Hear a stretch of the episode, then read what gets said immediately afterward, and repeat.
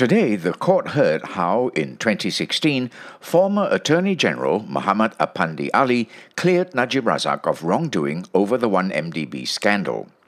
But in a 1MDB task force meeting in 2015, then MACC chief Abu Kassim had said that the former prime minister could be charged for the SRC International case.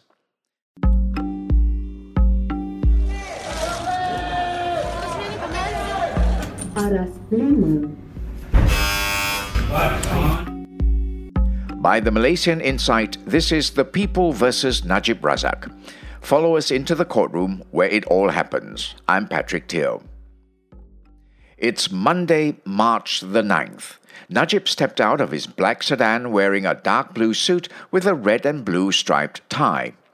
His expression was blank as he was met by his usual group of supporters at the court's entrance. At 9:30 a.m. sharp, Judge Nazlan entered the courtroom and Najib took his seat in the accused dock.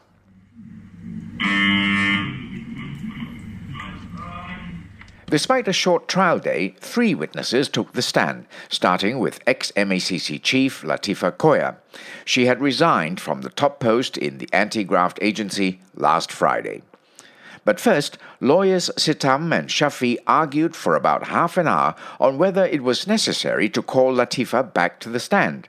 Since the MACC audio clips were inadmissible in court, Sitam said it would be, quote, irrelevant, unquote, to continue questioning the witness.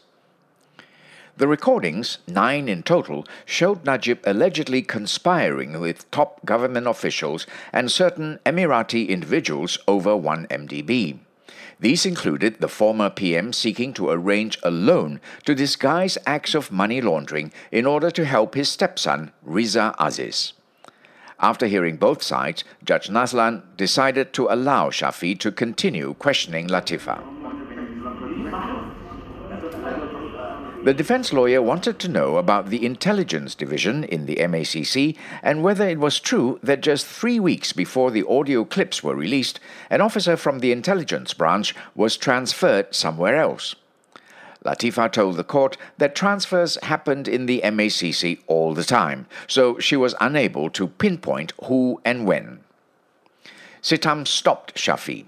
The prosecutor told the judge that Shafee's questioning seemed like a fishing expedition by the defense team for Najib's other court cases and not SRC. With an angry tone, Sitam told the judge, quote, If these issues arise before another trial, it should be brought up before that other trial, not make us sit through it here. Unquote. However, Shafee persisted and took the court by surprise when he said he knew what transpired in the anti graft agency leading up to the release of the recordings. The lawyer said this line of questioning may just open up a, quote, Pandora's box, unquote. He said if Latheefa can call the recordings a, quote, criminal conspiracy at the highest level, unquote, then he wanted to know what happened at the highest level of the MACC in this matter. Shafee circled back to the MACC's intelligence division and began asking about the methods they employed. However, Latifa replied that she was not compelled by law to expose how they worked.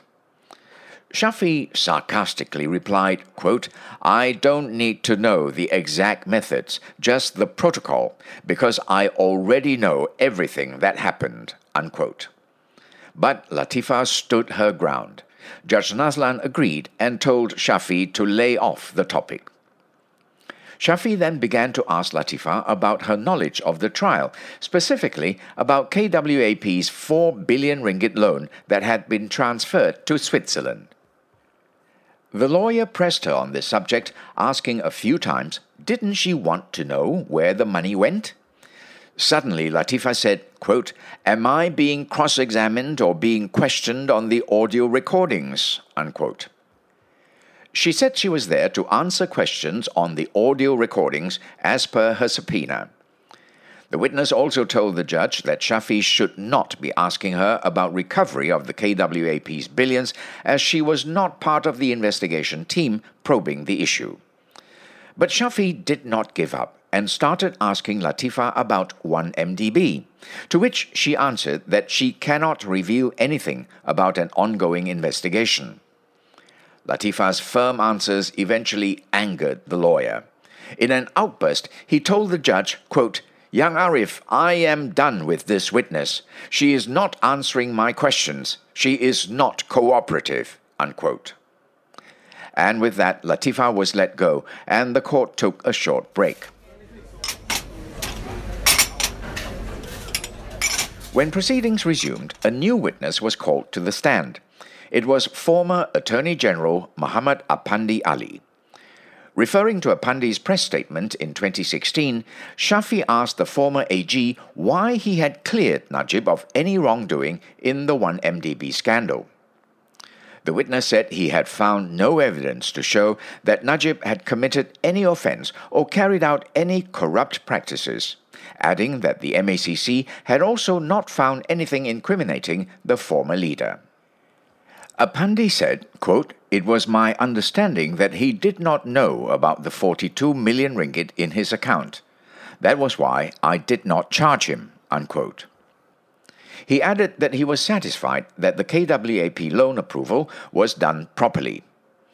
With regards to the MACC recordings, the witness had no idea of it and did not sanction it. When Sitam took over from Shafee, he asked Apandi if he knew that after he cleared Najib of wrongdoing, 76 new witnesses were called in and had their statements taken. The witness said he was not aware. Sitam then asked Apandi if he was aware that Najib had admitted to the 42 million ringgit in his account in an affidavit. Apandi said that after January 2016, he had no knowledge of the case when it was put to the witness that he had instructed the then MACC chief to close the files on Najib, he denied it. Before Apandi was let go from the stand, Shafee was back and asked if he had covered up for the former Prime Minister. Apandi said no. The third defense witness of the day was Raja Gopal, who is Deputy Director for Corporate Investigations in Bukit Aman. He told the court of a meeting with the 1MDB task force at Abdul Gani Patail's house. He was the AG who preceded Apandi. Rajagopal attended as a representative of the then Inspector General of Police, Khalid Abu Bakar. The witness noted that former Bank Negara Governor Zeti Aziz, Zulkifli Ahmad, and Abu Kassim from the MACC were among the attendees at the meeting.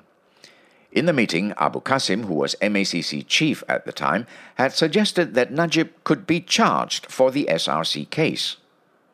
And with that, Rajagopal was released from the stand and proceedings wrapped up for the day. The hearing continues tomorrow.